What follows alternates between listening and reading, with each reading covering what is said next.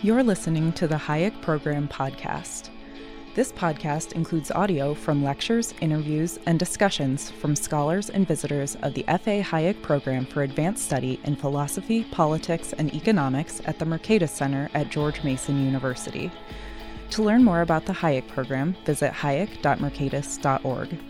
To learn about graduate student fellowship opportunities with the Mercatus Center at George Mason University for students at Mason as well as at universities across the globe, please visit students.mercatus.org. I don't want to go into long, lengthy introductions, mostly because I don't have any notes here to read a long, lengthy introductions. I'll just briefly say how honored we, ha- we are to have Professor Hayek with us. Last year, he treated us to uh, an account of his controversies with Keynes at the LSE in the 1930s.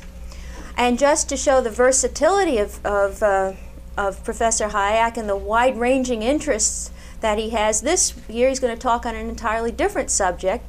This year he's going to be talking about some work he has been doing over the last couple of years on the problem of culture, uh, broadly conceived as the problem of cultural evolution and the, and the emergence of the rules by which societies um, function. Today, the specific topic that he's going to talk to us about, and I'm going to have to read the, the title here, is uh, The Rules of Morality Are Not the Conclusions of Our Reason. And he's going to explain to us what he means by this. So I now give you Professor Friedrich Hayek.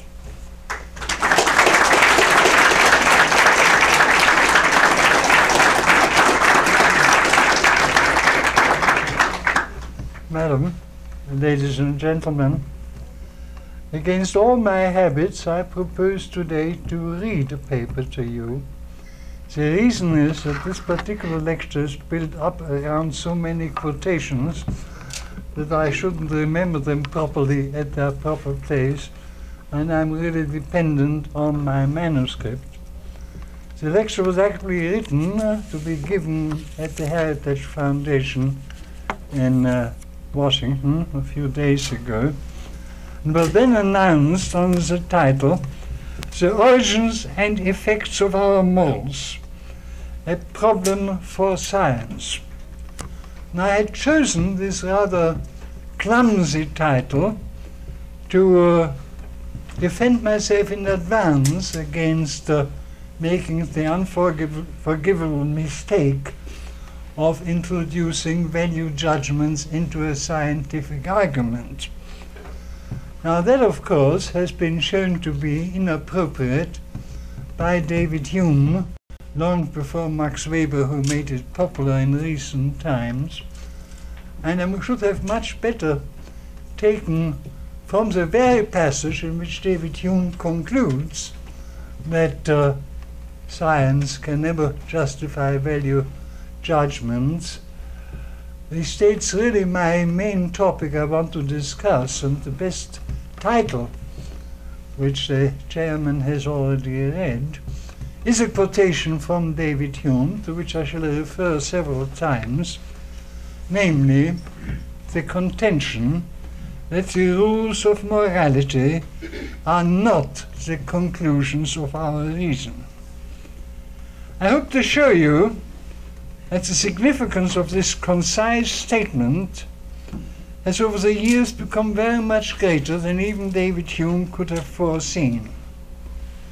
Although they are not the conclusions of our reason, the traditional rules of morality are nevertheless an indispensable condition of the very existence of present mankind, which we cannot alter at will to please our wishes which we can at most hope gradually to develop or to improve within a framework which is given to us as a necessary condition. Well, it must now be a quarter of a century ago that I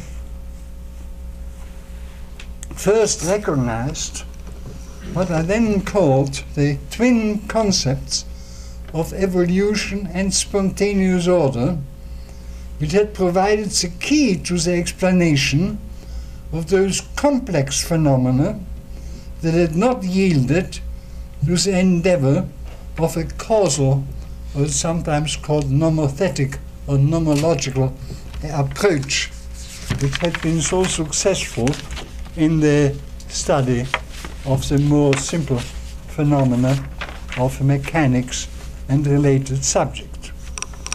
We call those things which are explainable by nomothetic rules the physical world, and uh, within it, our power of prediction and control have reached a height which has led man to the fatal conceit that his powers of construction may enable him also in the same manner to construct his human surroundings as he has succeeded in constructing his material surroundings. It became then clear to me that although Charles Darwin's successful application of uh, his ideas of evolution to the account for the origin of the different organic species, although this was the first grandiose success of this line of thought, due to an industrious empirical research which we cannot enough admire, the intellectual source of the idea of evolution lay not in the study of nature, but in the study of the even more complex phenomena of human interaction. But in the study of this even more complex phenomena, of the formation of language and law, already the scholars of ancient Rome, fully aware of the kinship of the efforts, had first developed ideas of evolution. And it was again the students of law, of nature, and of the common law who in modern times returned to the conception of evolution which then Bernard Mandeville and the Scottish philosophers of the 18th century extended to an explanation of morals and of such economic phenomena as money, exchange, and the market. The dominant figure in this development was undoubtedly David Hume, with his most profound insight at which he arrived on which I have made the title of this lecture, that the rules of morality are not the conclusions of our reason. Now, this assertion at once raises in the acutest form the question of to what else, then, our morals are due. Particularly in the case of Hume, who had made it so obviously clear that he did not believe in some supernatural origin of the things. But it was also a clear misunderstanding of Hume by modern scholars to assume a utilitarian explanation, which of course is explicitly excluded by the assertion that the morals are not the conclusions of our reason. Now, the answer to this problem was indeed given some 20 years ago in a work which has not been officially uh, honored by a gentleman called C. Bay, B-A-Y, called The Structure of Freedom, who justly maintained that Hume may be called the precursor of Darwin in the field of ethics. Indeed, he was that not only in the field of ethics. The suggestion of a general theory of evolution is to be found in his posthumous Dialogues on Natural Religion, which laid the foundation not only for the theory of social evolution, which then his Scottish successors, Adam Smith, Adam Ferguson, and Dugald Stewart fully developed. It's clear also that no, it is clearly also no accident that has now been established from the study of the notebooks of Charles Darwin that the idea of biological evolution occurred to him at the very time when he was reading not Malthus, but the wealth of nations. I've recently come across yet another piece of evidence confirming my old contention that the concept of evolution derives from the study of society, which I might just briefly mention here, is that the term genetics, which only 17 years ago, 70 years ago by William Bateson was made the technical term for biological evolution, actually derives from literature and the study of language. It derives from the German literary usage in the 18th century by Herder, Wieland, and Friedrich Schiller, and beginning of the 19th century, Wilhelm von Humboldt, who speak of the genetic problems of evolution of language. The word was then borrowed or introduced into English by Thomas Carlyle. But even after Darwin, we still find an economist like Carl Menger speaking about the genetic origin of money and similar phenomena without any reference to biological phenomena. So it, I think this development of language shows clearly how the whole idea of evolution comes from the study of society, and therefore it's not a misapplication to use it again to account for the development of social phenomena, and particularly the development of our morals. Now, adopt, accepting that in both fields we have to rely on the concept of evolution, must however not make the mistake which is so-called social Darwinism in the last century made of taking over the description of the technique of evolution. Social evolution, uh, cultural evolution, as I shall call it, and biological evolution have two things, but only two things in common. They operate by the same principle of selection in the first instance. And that principle of selection is that those attributes, characteristics, habits, or whatever they are, which assisted the multiplication of the species were selected at the price of others. And they have a second fact in common. Neither biological evolution nor cultural evolution knew such things as laws of evolution.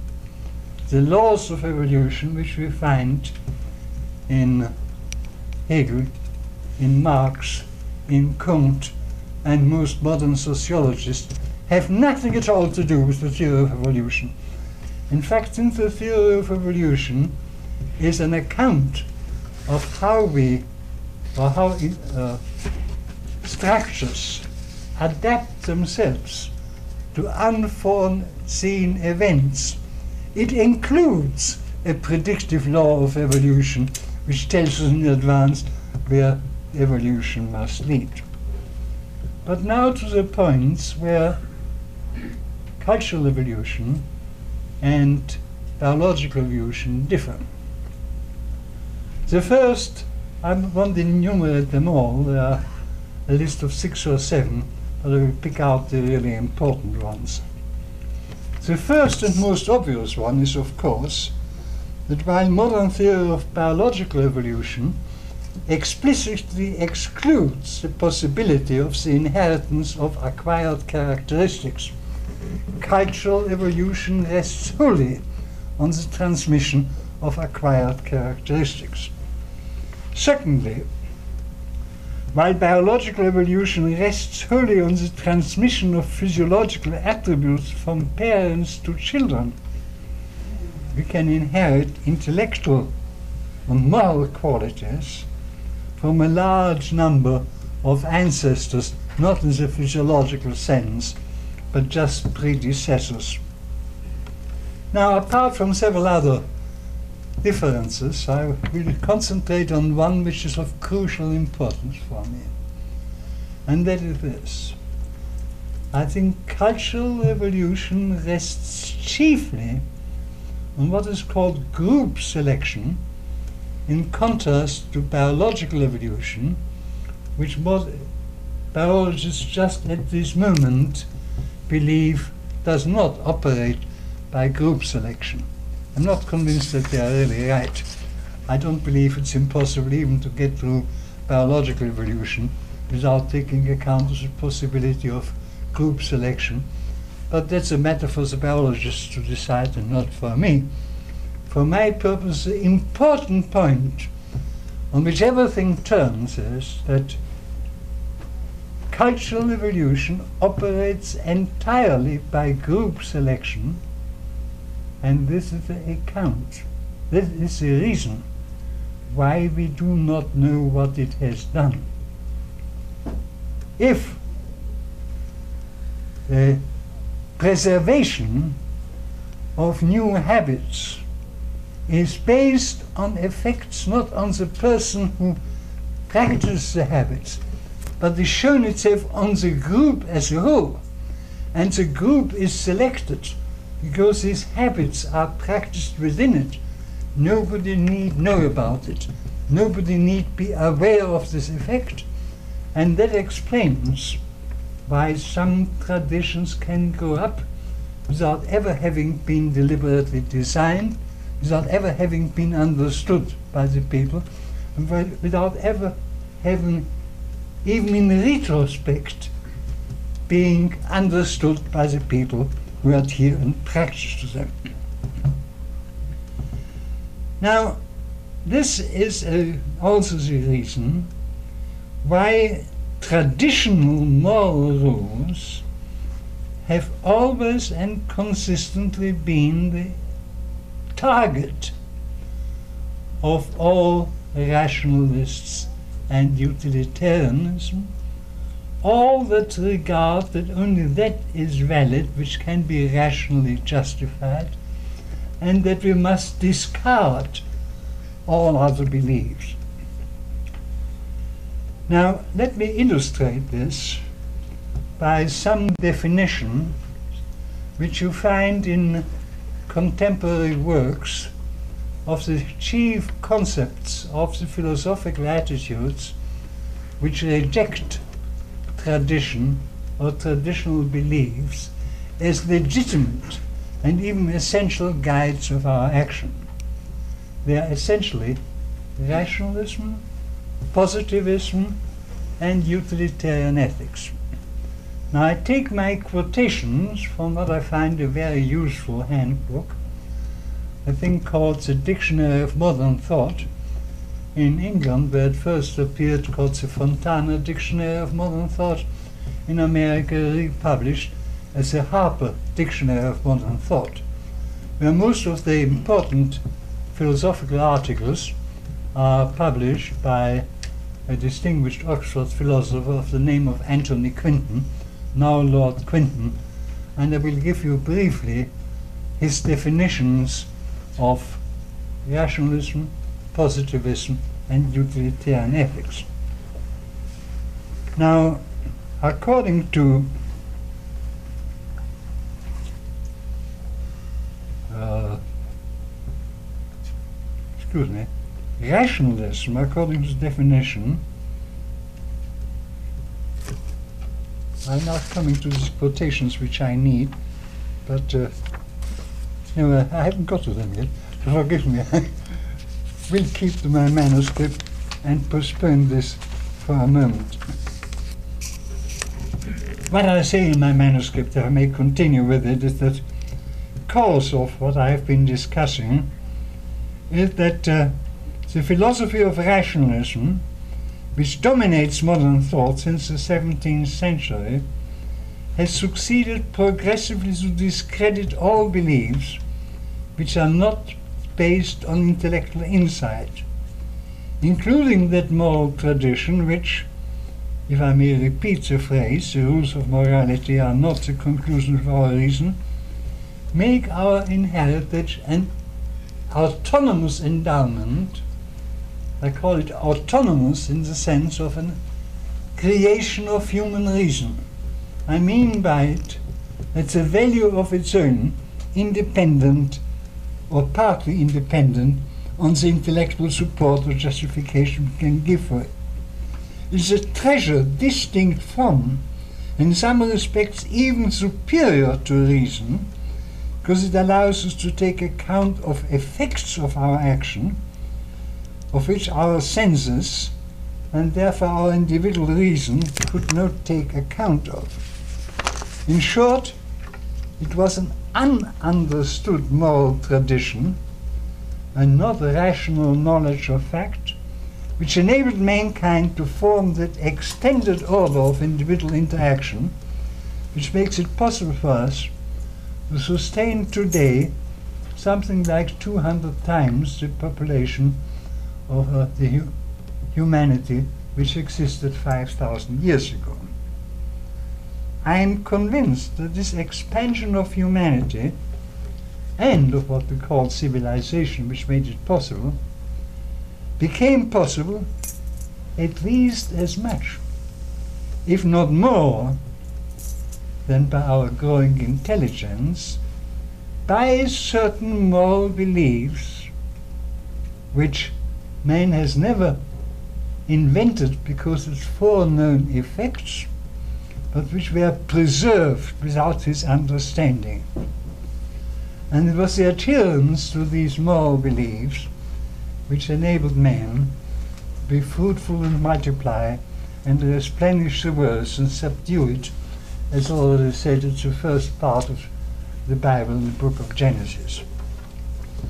Now, there's two fundamental moral principles for which those human groups who practice them were selected for progressive multiplication by cultural evolution, yet against which both the human intellect and our sentiments constantly revolt, were the rules which define the institutions of private, or as I prefer to call it, several property, and the rules of the family.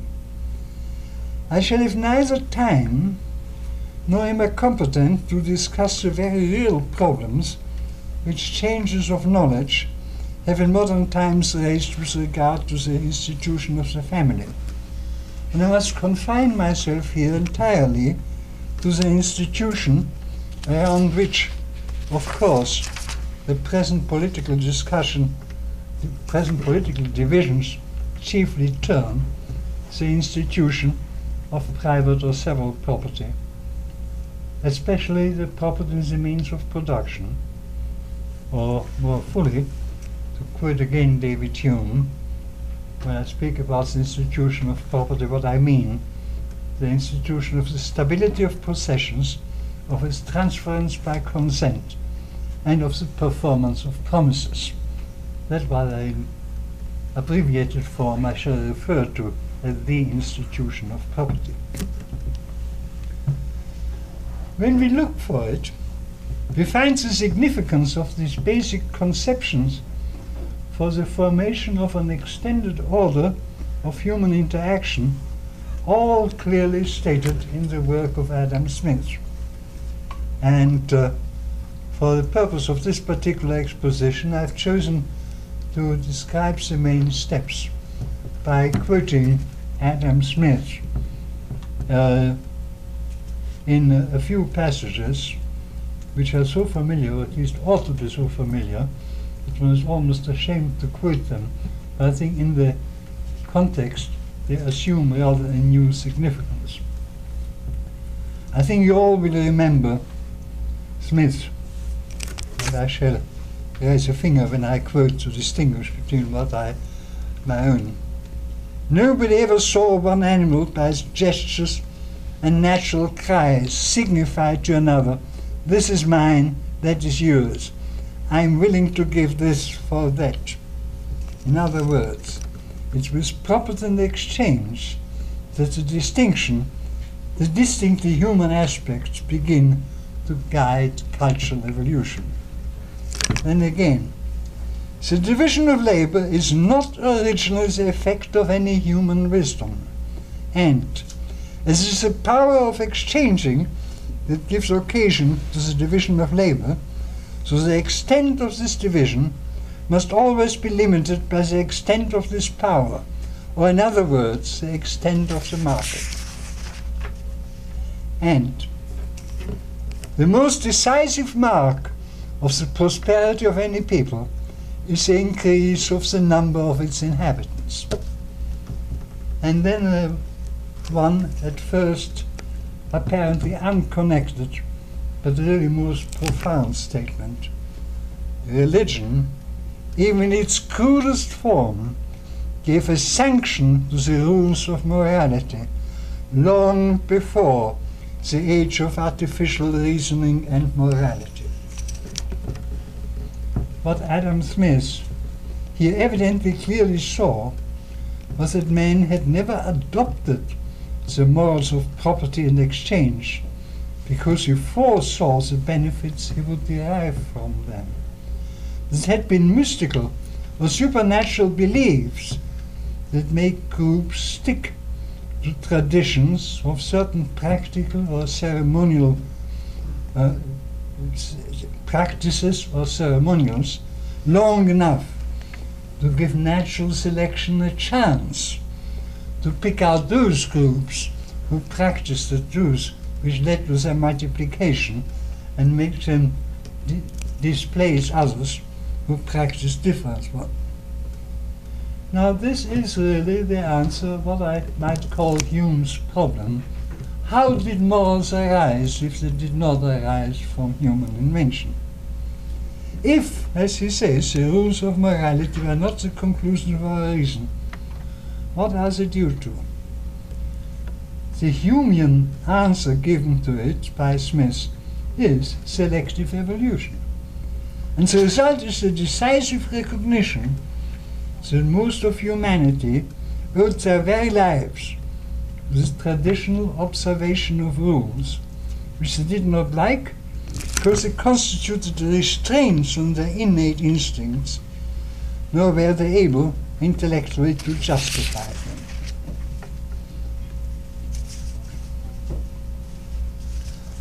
Now, if morals has a distinct power, which lies between the power of instincts and the power of reason, even as an endowment is equivalent, or in some respects perhaps even superior to reason, so this because it enabled man to take account of circumstances beyond or outside the range of his perception and by practices which were accepted by religious men who believed in a superior power like the human mind, but of greater penetration that thus arranged things. But this belief became unacceptable to the 17th century rationalists and their descendants. The Enlightenment was intended precisely to free us from all such traditional beliefs, excuse me, in their truth, not to speak about a possible superior wisdom, of moral rules which men could not intellectually justify. This was wholly irreconcilable to the rationalism of Thomas Hobbes or René Descartes, down to the beliefs of the French Enlightenment and Jean-Jacques Rousseau, or even Hegel, Marx, and Kant. And it turns out that it is still necessarily unacceptable to their contemporary followers. I now come to the point I wanted to make before to show that it is in conflict with the basic tenets of uh, such influential philosophical traditions as rationalism, positivism, and utilitarian ethics. And for this purpose, I use these quotations that I've mentioned before, when I thought I'd already come to that stage, taken from the Dictionary of Modern Thought by contributions under the respective headings by Anthony Quinton of Oxford. Now, again, I shall mark my quotations by raising my finger to make quite clear what is quotation for a rationalist who denies the acceptability of beliefs founded on anything but experience or reasoning, the definition of a rationalist, or for a positivist believing that all true knowledge is scientific in the sense of describing the coexistence and succession of observable phenomena. Or even for a believer in the usual form of hedonist ethics, utilitarianism, which takes pleasure and pain for everyone affected, affected by it, to be the criterion of an action's rightness, traditional morals must be rejected as irrational.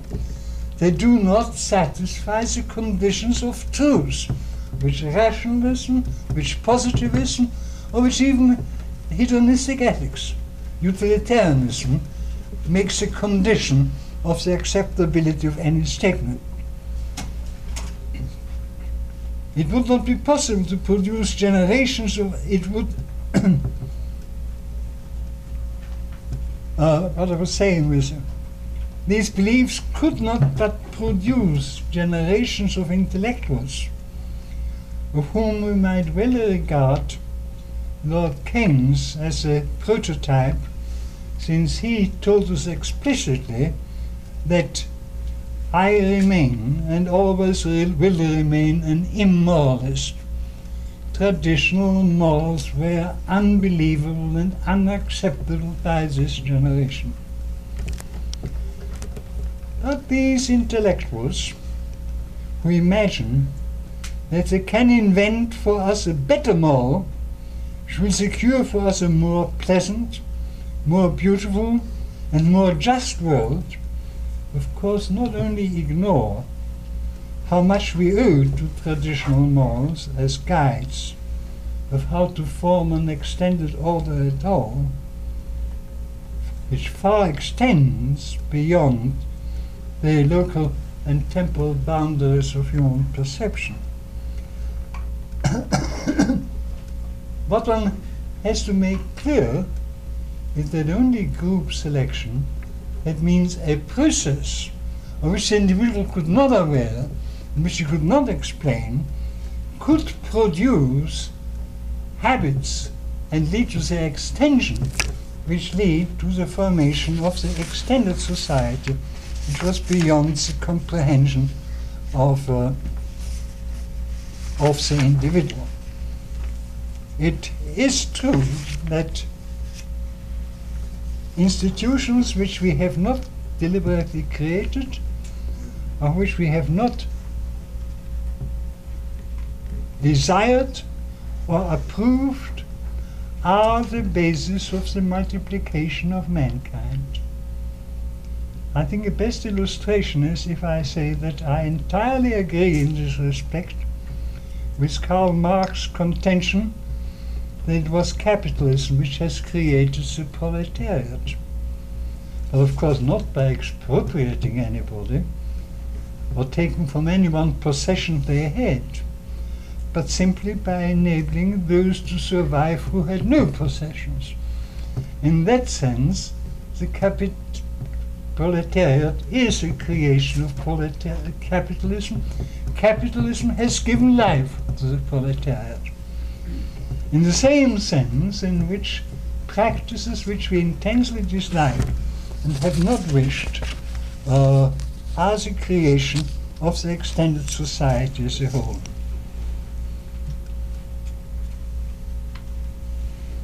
It is perhaps significant and worth mentioning that at least some modern philosophers of a rationalist and positivist bent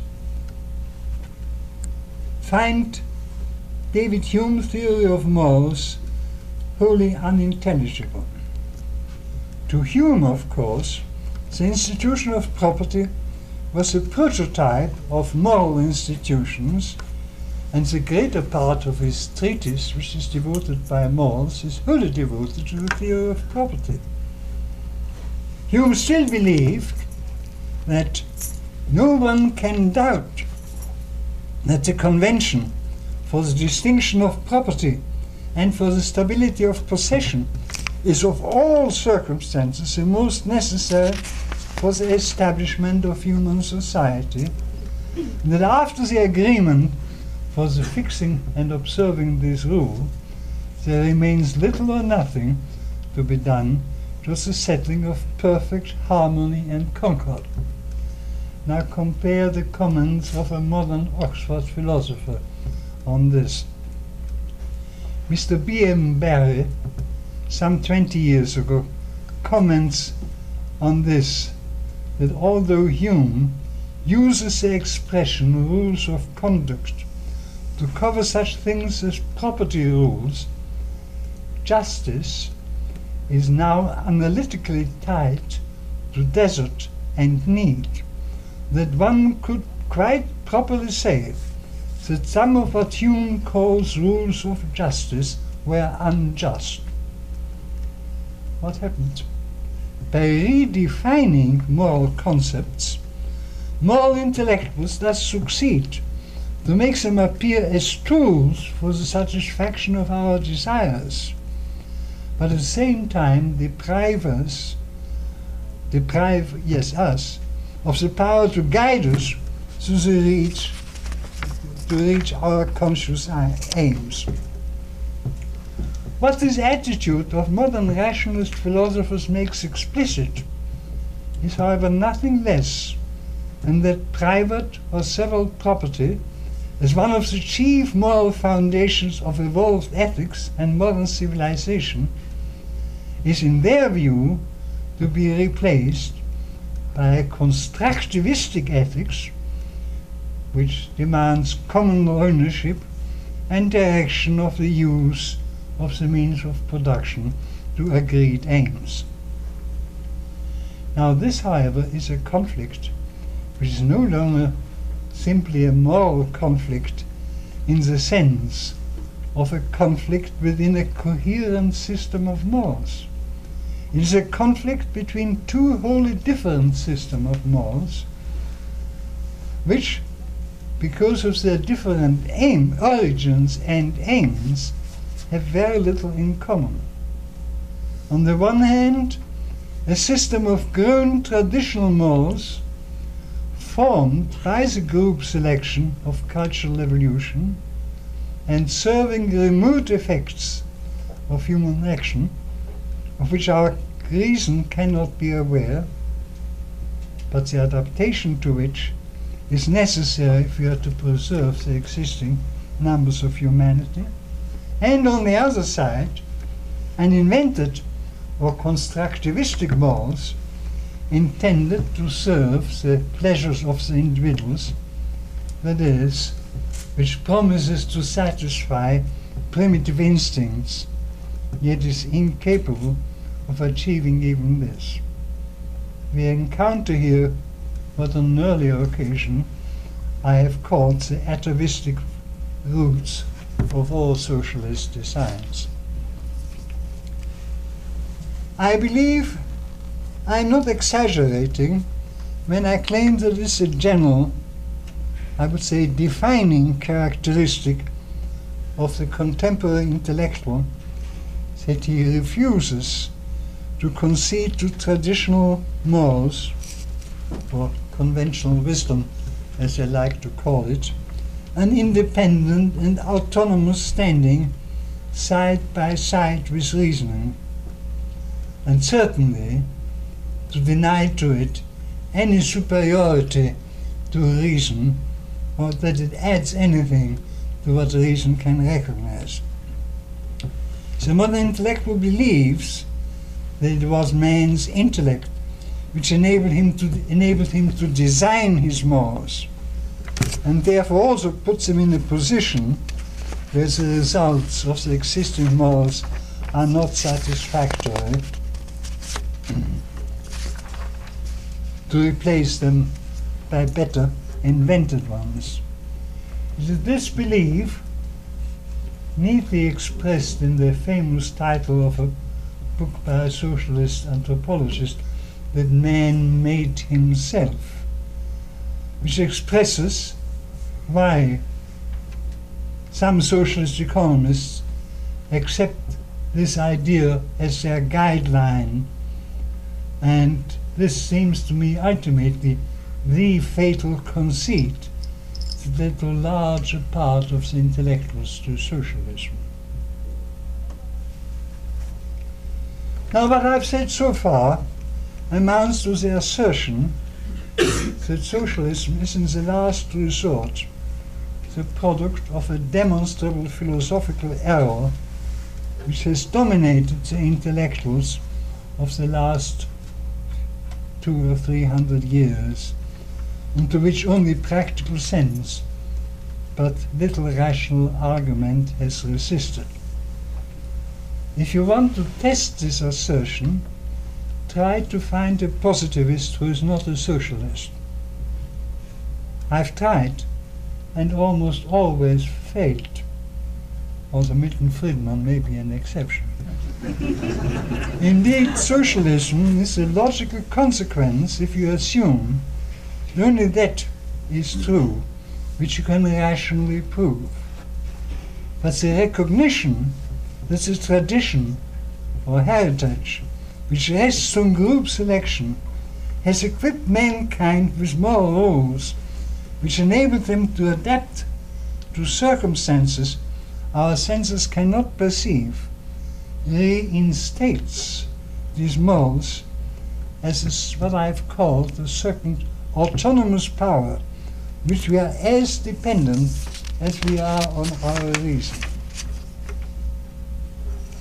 The fact, however, that socialism is a logical result of rationalism does therefore not prove that socialism is right, but rather that rationalism is wrong.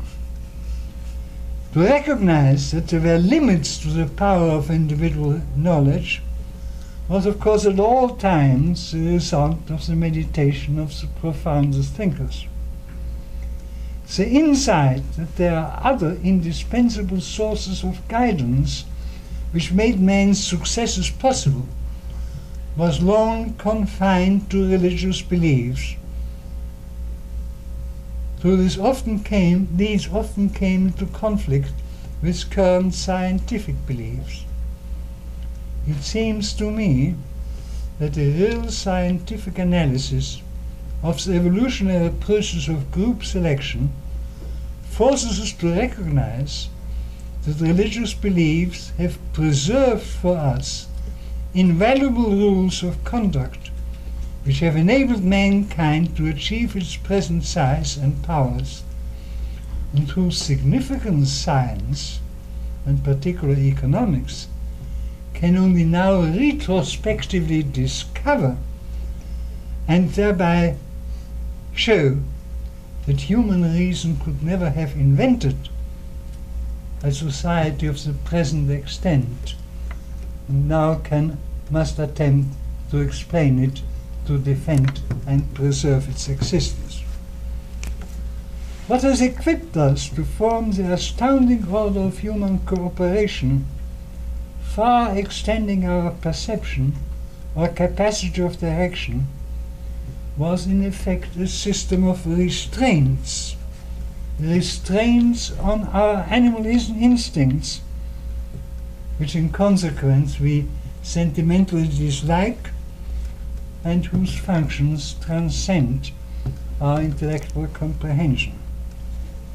It has prevailed only by its success, but man's, uh, man's conceit now threatens to restore his support to these beliefs which philosophy describes as su uh, superstitions. The consequence of this would probably be not only a progressive, steadily accelerating decline of our civilization, but even a, literally a decimation of humanity to a size in which all its scientific knowledge would be of little use to it. That's why it seems to me ever more important to make it clear to people at large that the seductive theories of socialism are intellectually not even half right, but all wrong.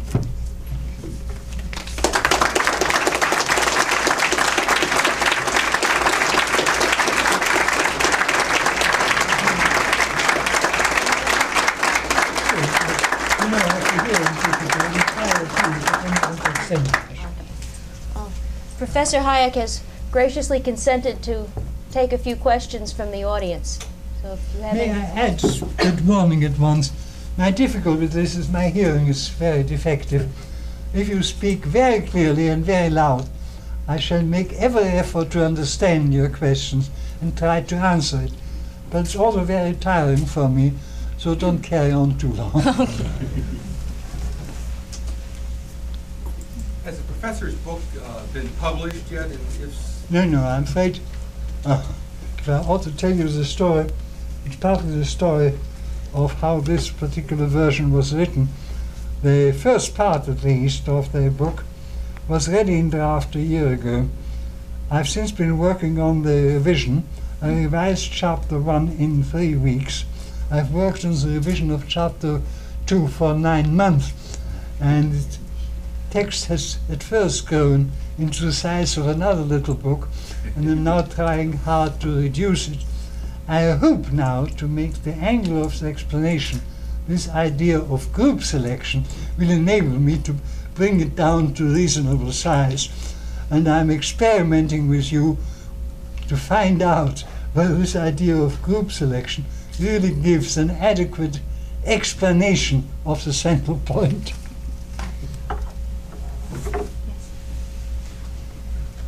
Professor Hayek, are you uh, familiar with uh, Richard Dawkins' concept of meme? Certainly, yes. And have you rejected that as a possibility for your, it's it's below the level of individual and therefore probably not consciously controllable either? Oh, well, it's a general problem which I have with all the social biologists. I mean, Dawkins, of course, accounts for a gradual adaptation of instincts to a different world. Now, the time in which this has happened is far too short. I mean, uh, the kind of persons which Dawkins speaks is a process which can work over hundreds of thousands of years. But what has happened in the last 50,000 years cannot be accounted for by any kind of biological evolution. You have to resort to what I've called cultural evolution, to a tradition, and then you have to take into account that cultural evolution operates on different principles. Dawkins are purely principles of biologist which are not applicable. Th- This is just a comment. I, uh, I think that your group selection is not what the biologists have objected to. Uh, That is, they're, what they're thinking about a group selection is something different from what you are uh, thinking about. It is, it is uh, the, uh, uh, the brave baboon who goes, the the baboon tribe that has brave people who go out and defend it. And uh, they get negative selection of individuals from that, which I don't think is what um, I don't, in other words, as it happens, I, I'm- I can argue against your group selection too, but I don't think you need to worry about the biologist not, Well, it's not as simple as this. You're partly right. I mean, so far as biologists argue that the changes in instinctive reactions cannot be due to group selection, they are very persuasive. Even there I have some doubts, but I would grant them this. What it would mean is that changes in instincts are not sufficient, and only changes in instincts can be explained biologically. And that the other, which they completely disregard, that there is a distinct process of cultural evolution. You will take, since I mentioned E.O. Wilson before, this social biology, their tendency is to reduce it all to biological evolution. And that can't be done. If for no other reason, the reason I just mentioned, is that time has been far too short in order possibly to produce the thing by way of biological evolution. We have to find a parallel but distinct process. And the chapter in the book which precedes this uh, is mainly devoted upon to bring out much more clearly than I could do in my introductory works the distinction between the mechanism of biological and cultural evolution. Once you have made this clear that they operate on different principles, it becomes very important to distinguish because by different mechanism you can produce different things. And amongst the distinctions I left out, one uh, perhaps ought to be the most important, precisely that while biological evolution operates extremely slowly. Cultural evolution can operate extremely fast.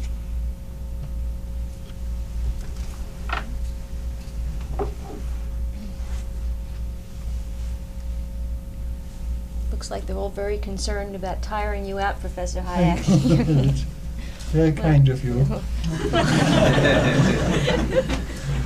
we want to thank you so much for giving us a preview of, of your book and helping you winnow it down to chapter size. There'll be those doors will open miraculously in a few moments, and there'll be a reception uh, with with soft drinks, coffee, and tea, and we that we're about five minutes sooner than they had expected us, but we can. Highly automatized. Right. we want to thank you all for coming, and please stay around for the reception, Brad.